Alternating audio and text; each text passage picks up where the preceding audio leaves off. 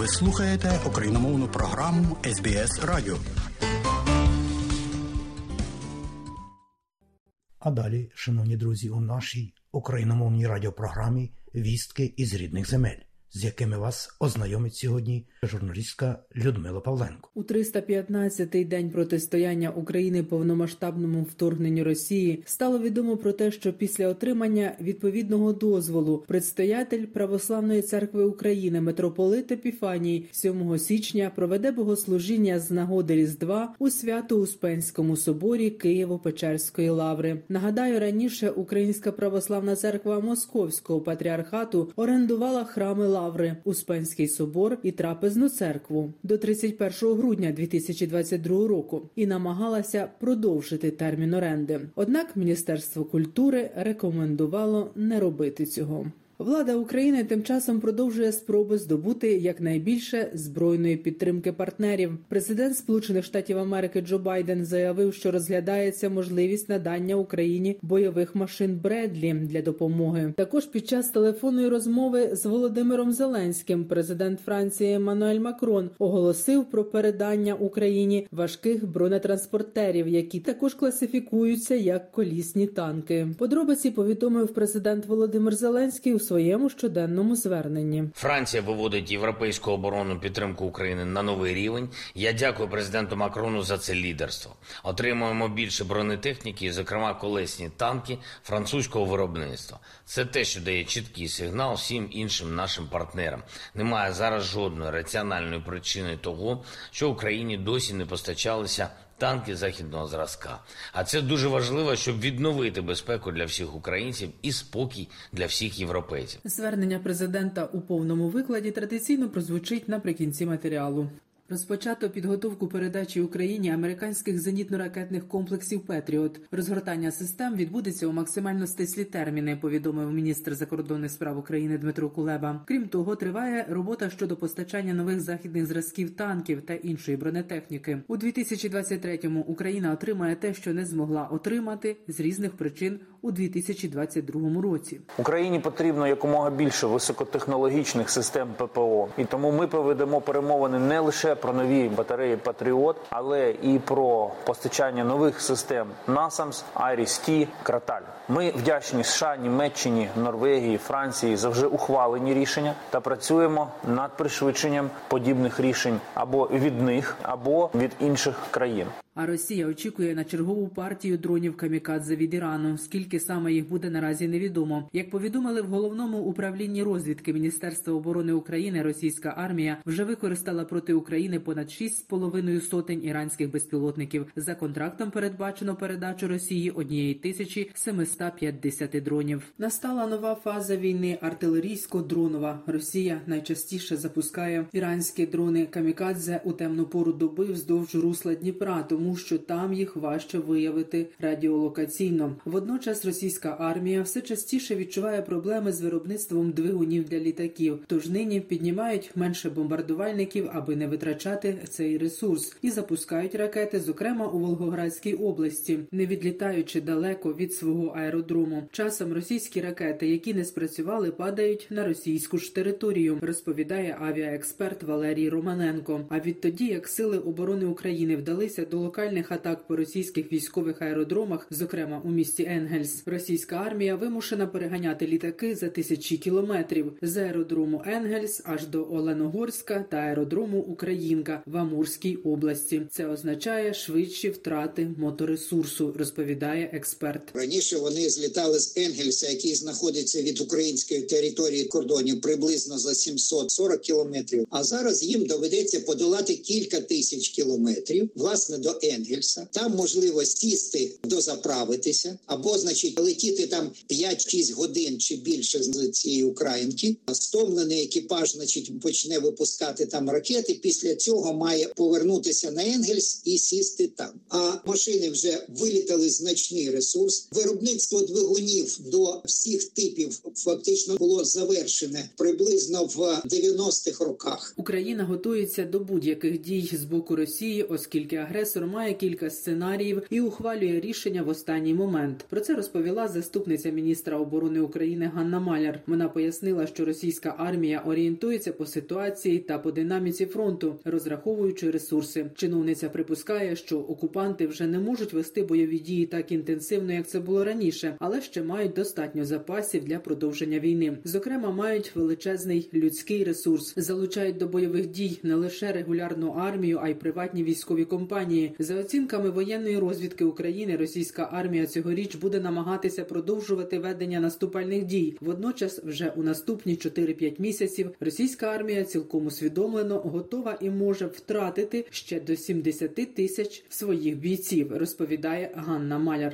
І є інформація, що там вже зараз не тільки Вагнер знаходиться, а інші підрозділи, здається, Патріот. І є ще там третій підрозділ нерегулярних військ.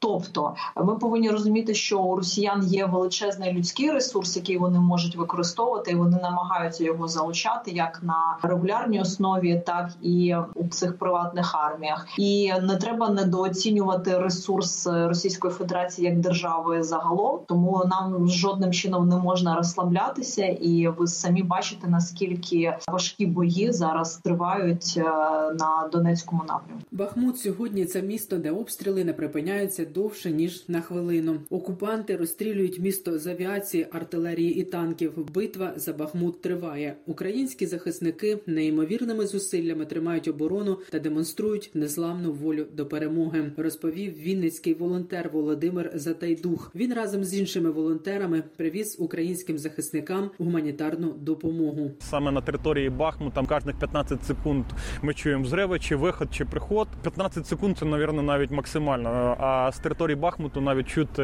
автоматні черги. Тобто це нам каже те, що бої йдуть недалеко. Інтенсивність дуже потужна і вона дійсно не прекращається ні днем, ні ночі. Відносно вуличних боїв, деколи заходять диверсанти, але наші віджали повністю рашистів, вони всі на околицях. Квадрокоптери залітають, і їхні дрони, тобто там... Там дійсно, як кажуть, це ад на планеті. Я хотів побачити на власні очі стадіон «Металіст», який нашумів на весь світ. І що сказати, ми бачимо, як рашисти знищують майбутнє наших дітей, майбутнє спортсменів. Служба безпеки України вперше оголосила підозри за обстріли цивільних об'єктів. Про це повідомив речник Служби безпеки України Артем Дихтяренко. За його інформацією, підозри оголошені командувачу дальньої авіації повітряно-космічних сил Росії генерал-полковнику Сергію Кобилашу та колишньому командувачу російським Чорноморським флотом адміралу Ігорю Осипову. Санкції кримінальних статей, за якими оголошено підозри, передбачають довічне ув'язнення. Слідчі ес бе у встановили, що з початку повномасштабного вторгнення Сергій Кобилаш виконує вказівки вищого військово-політичного керівництва Росії щодо знищення українських міст. Саме за його наказом російські загарбники здійснюють масовані ракетні удари по житлових будинках, лікарнях та об'єктах критичної інфраструктури у різних регіонах України. Ворог використовує стратегічні ракетоносці Ту сто шістдесят, Ту дев'яносто п'ять ем ес, а також дальні ракетоносці-бомбардувальники Ту двадцять два ем три.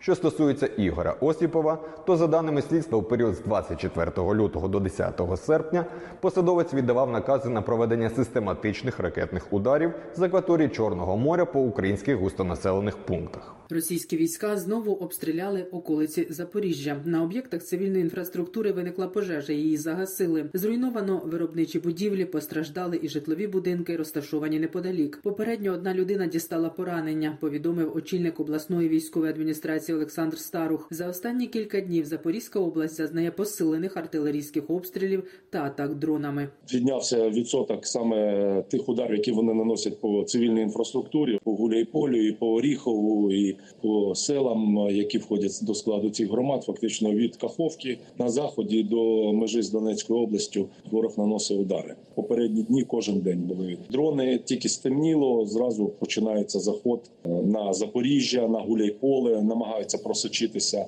далі на північ. Двоє людей загинули та п'ятеро дістали поранення унаслідок обстрілів російськими армійцями Херсонщини минулої доби. Російські армійці понад сімдесят разів відкривали вогонь по області та безпосередньо по Херсону. Росія регулярно атакує регіон, використовуючи реактивні системи залпового вогню, ствольну артилерію, міномети, танки, розповідає очільник Херсонської обласної військової адміністрації Ярослав Янушевич. У нас взагалі-то кожного дня десь до дев'яноста обстрілів. Із них них близько половини приходиться саме на місто Херсон. У нас дуже потужно працює наша медична система, і тут треба віддати належне і дуже їм подякувати, що навіть в таких надзвичайно важких, надзвичайно небезпечних умовах вони продовжують робити свою роботу і виїжджають на всі виклики. Коли ми маємо справу з дуже важкими хворими, ми намагаємося їх перевозити далі до міста Миколаїв, евакуйовуємо. Те, що стосується дітей, то одразу розглядається питання через Миколаїв, в Київ, на Охматдит. У Херсоні у будівлі обласної поліції виявили ще одну катівню, яку облаштували там російські військові під час окупації міста. Про це йдеться на сторінці поліції у Фейсбук. У катівні в нелюдських умовах утримували пенсіонерів правоохоронних органів, патріотів і пересічних херсонців, які відмовлялися співпрацювати з російськими окупантами, йдеться в повідомленні. У катівні правоохоронці знайшли докази, які вказують, що до херсонців військові Росії застосовували тортури. Наразі поліція проводить розслідування, встановлює свідків, кількість потерпілих та особи катів.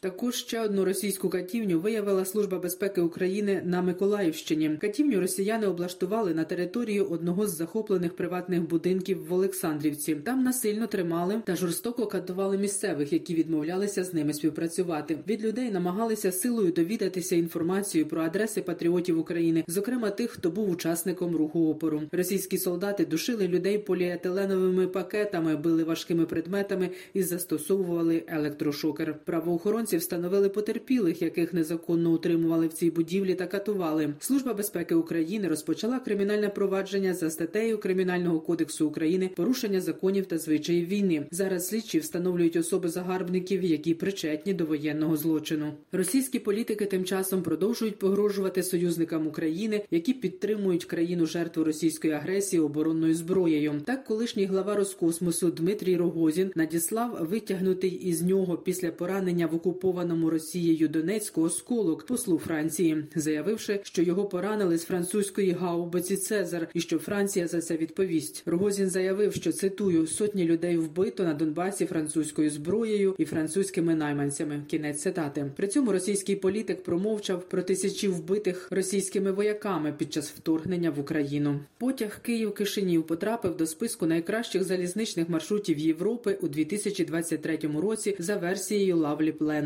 Запущений у листопаді дві тисячі двадцять другого року потяг увійшов до списку найкращих європейських залізничних маршрутів, якими варто скористатися у дві тисячі двадцять третьому. Туристичний портал Lovely Planet супроводжує свій вибір дописом про те, що цей маршрут дає захопливу змогу побачити повсякденне життя українців, де поїзди є рятувальним колом для країни. Також до списку кращих залізничних маршрутів на дві тисячі двадцять третій рік потрапили потяги Відень-Спеція, Прага-Цюріх, Гамбург-Стокгольм, Лондон-Дублін. Нагадаю, рейси Київ-Кишинів Українська залізниця поновила сьомого листопада після двадцятичотирирічної перерви. Маршрут Київ-Кишинів включає зупинку на станції Унгени на заході Молдови. Звідти можна дістатися до аеропорту в румунському місті Яси, що є важливим для повернення евакуйованих українців додому. Школяр з Маріуполя Максим Шинкаренко знімає мультфільми про війну та військових Збройних сил України. Через бойові дії хлопчик з батьками та молодшим братом переїхав до Чорткова на Тернопільщині. Каже, що своїми мультфільмами намагається підтримати бойовий дух українських воїнів. Ми проснулися від звуків прильотів ракет, бомб.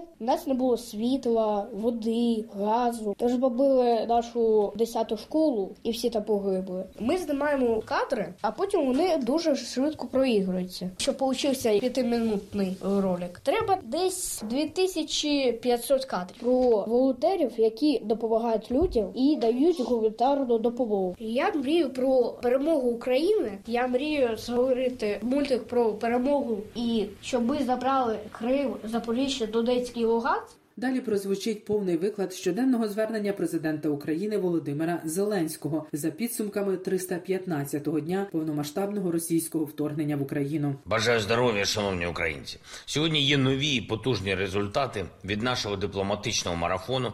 Франція виводить європейську оборонну підтримку України на новий рівень. Я дякую президенту Макрону за це лідерство. Отримуємо більше бронетехніки, зокрема колесні танки французького виробництва. Це те, що дає чіткі сигнал всім іншим нашим партнерам. Немає зараз жодної раціональної причини того, що Україні досі не постачалися танки західного зразка. А це дуже важливо, щоб відновити безпеку для всіх українців і спокій для всіх європейців. Саме перед новим Рамштайном такий сигнал надзвичайно актуальний. Треба поставити крапку в російській агресії саме цього року і не відкладати жодну з тих оборонних можливостей, які здатні пришвидшити поразку держави-терориста. Сучасна західна бронетехніка, танки західного зразка – це якраз одна з таких ключових можливостей. Хочу подякувати сьогодні Данії. Після розмови з пані прем'єр-міністром Фредеріксен поінформував її про актуальну ситуацію на передовій, про те, що в Росії зараз планують чергову хвилю агресії на найближчі місяці. Ми маємо зробити цю хвилю останньою, жодного шансу на реванш для терористів. Я почув сьогодні тверду підтримку України з боку Данії, готовність разом посилювати наші позиції в боротьбі проти агресії. І дуже важливо, що цього року Данія захищатиме безпеку та інтереси Європи і міжнародне право так само, як і після двадцять четвертого лютого. Говорив сьогодні з президентом Румунії. Це була змістовна і різнопланова розмова. Подякував пану президенту за той рівень співпраці, якого ми досягли минулого року. Стосується це і політичної співпраці, і оборонної, і економічної також. Ми зробили дуже багато разом для захисту Чорноморського регіону. Впевнений, що цього року зробимо ще більше. Як я вже говорив, щодня буду продовжувати таку дипломатичну активність. Це марафон переговорів з лідерами держав-партнерів та друзями України по всьому світу. На будь-яку нову спробу агресора додатково мобілізуватись і кинути проти України що ще, ми вже відповідаємо і будемо відповідати дуже конкретно і дієво. Саме тим, що необхідно на полі бою та захисту всієї території нашої держави. Кожен з наших партнерів володітиме цілком конкретною інформацією про потреби нашого захисту.